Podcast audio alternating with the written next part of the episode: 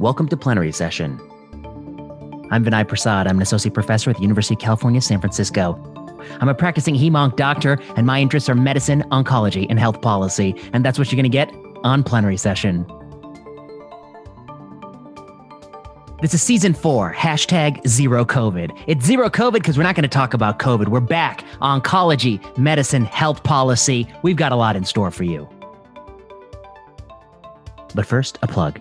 If you like this podcast, leave us a rating or write us a review. It helps new listeners find the show. You can follow us on Twitter at plenary underscore session. You can email us at plenary session podcast at gmail.com. Give us your suggestions on what we should be covering. And we got a new YouTube channel, Vinay Prasad MD MPH. Follow us on YouTube. I'm putting up a 10 part series on reading and interpreting cancer clinical trials. You'll want to watch it there. And if you really love this show, you can back us on patreon.com. Patreon backers get access to slides for lectures I give on plenary session. And with that, let's start the show. I'm here to talk about our new paper on the FDA's ODAC in late April that appears now in JAMA Oncology. Let me show you to you because a uh, picture's worth a thousand words. Here it is. The Oncology Drug Advisory Committee votes of April 2020 implications for the fate of accelerated approval. It's by myself, Logan Powell, Mark Lythgoe. It should be something very interesting for people interested in regulatory policy. And let me walk you through what it is and, and what it's about. First, I think you need to know something about accelerated approval the US Food and Drug Administration has two fundamental types of approval. They have a regular or traditional marketing authorization, which means that they are largely satisfied with efficacy. They believe that the drug product has shown efficacy. And there may be further safety signal questions that they're asking you to explore, but they're not going to ask you to re-demonstrate efficacy. They've accepted that you have shown your product is efficacious. There's also the accelerated approval pathway that came out in part of the HIV AIDS crisis in 1992. The accelerated approval pathway understands that for certain very debilitating, life threatening conditions for which there are few treatment options, we have to make a societal bargain.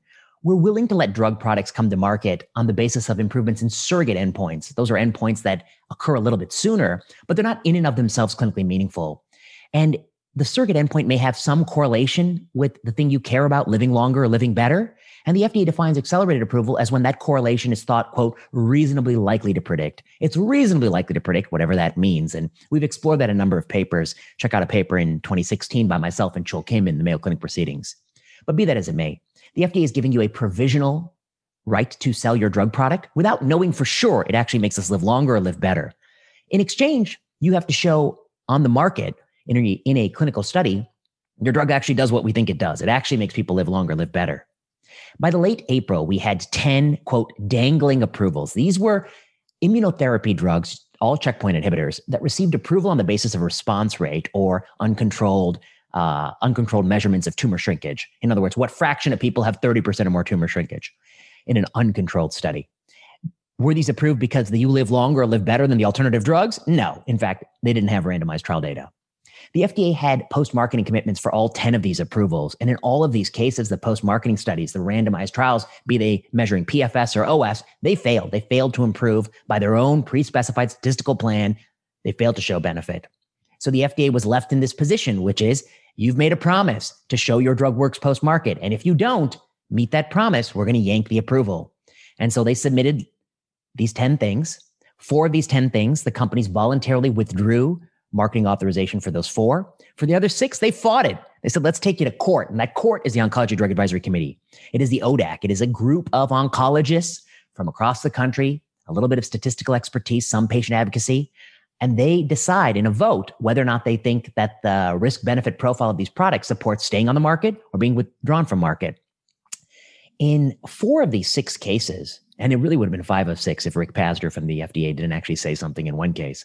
But in four of the six cases, they voted to keep these drug products on market, even though the post marketing studies had failed. This is a big deal. This is a really big deal. What does this mean? I guess there's several implications I think of, and our paper describes the implications, but here they are. If the promise of accelerated approval is you get path to market based on a surrogate now, but you got to show some proof later, and we enforce that proof, then I think the surrogate and the accelerated approval pathway, it's working as intended. If we don't enforce it, if four out of six times we let you off the hook, I think a number of things follow. Here's number one. Those four manu- those manufacturers of those four indications that voluntarily withdrew, well, don't they look foolish?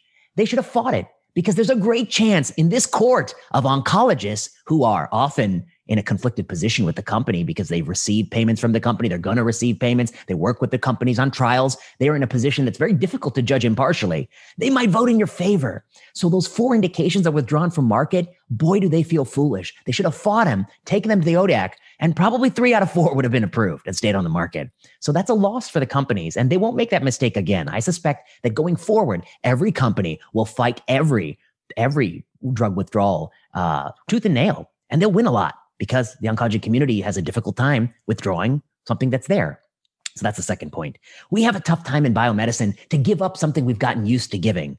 If you've never done a transvaginal ultrasound and CA125 for ovarian cancer screening, you're not that hurt when the UK randomized study shows no benefit. But if you've been doing it for years, like PSA testing, you're devastated when PLCO shows no benefit. Once you get used to something, addicted to the combination of two factors, one, the, the financial reimbursement of the of the intervention and two the genuine feeling that you're making people better. That combination is the methamphetamine of being a doctor and you become quickly addicted and then once somebody shows you with evidence that it doesn't really work it's very difficult for you to let go of that and that is the theme of a book entitled ending medical reversal which we wrote a few years ago. So that's also why it's going to be very difficult to get a negative vote out of this committee.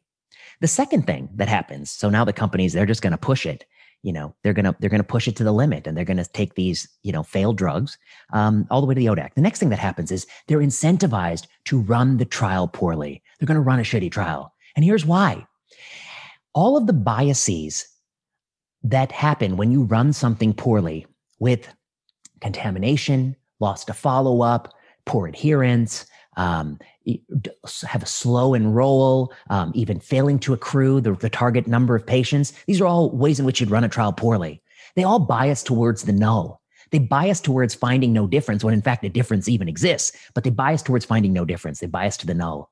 Now, if a company runs a study, a post marketing commitment in the future, they have every incentive to do this they're going to run it poorly. They're going to delay, obfuscate, take a long time to launch, stretch it out, say they didn't meet target accrual, you know, contaminate both arms with the other with the product potentially, just to just to say that all that stuff will mean it's more likely to have a negative study. But they know the drug advisory committee, they're not going to hold a negative study against them. In fact, all of those design flaws and the failure to execute, the drug committee will use as a justification why you shouldn't accept the negative study and keep the product on market anyway. So it's just a great thing for the company. They can just run a poor quality study. And this has implications for aducanumab, which we'll talk about in a future video because we have a paper under review on this topic. Implications for physicians and patients we discuss in this paper. You know, it's going to be very difficult for a patient who now faces a cancer diagnosis to continue to decide whether or not they ought to take some drug. The entire purpose of drug regulation is to take somebody who is a vulnerable person, someone who's sick and dying, and who doesn't know a lot about biomedicine, and empower them to make good and safe and salutatory choices. But what this does is they have more choices, but we don't know if you live longer, live better as a result. So those are the key, those are the key takeaway messages. Um, well, there's one more. In many of these cases, the the ODAC said, well, there's another confirmatory study that we'll hang, that we'll use to make the final verdict. They say like we won't decide right now. We'll wait for that future study. But that future study is even more removed from the original approval than the study they're looking at right now. Let's just consider the breast cancer studies. Um, you have an approval for atezolizumab in PD-L1 positive breast cancer, triple negative breast cancer, that was contradicted in a study when it was paired with paclitaxel rather than Abraxane. If you look at the totality of that evidence, it's pretty clear that I think it doesn't do anything, and the burden is on the company to show it actually works.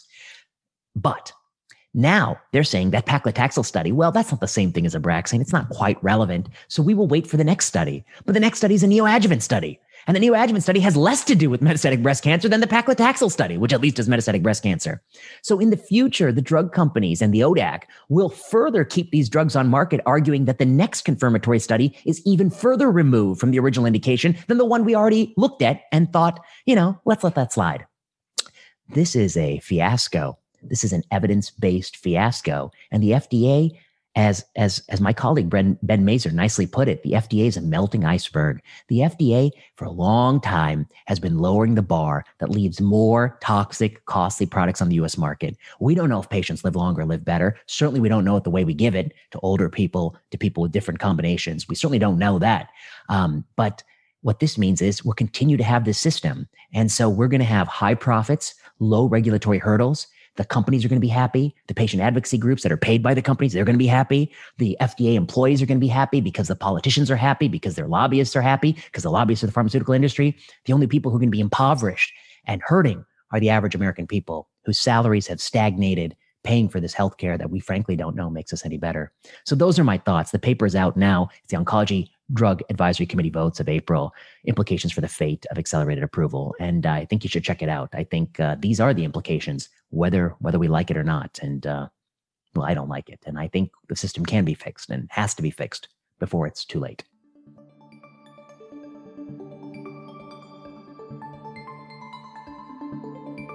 Thanks for listening to Plenary Session.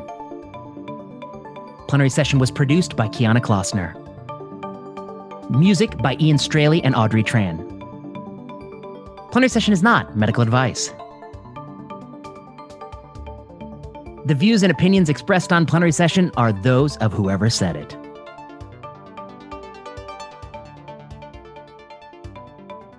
Until next time.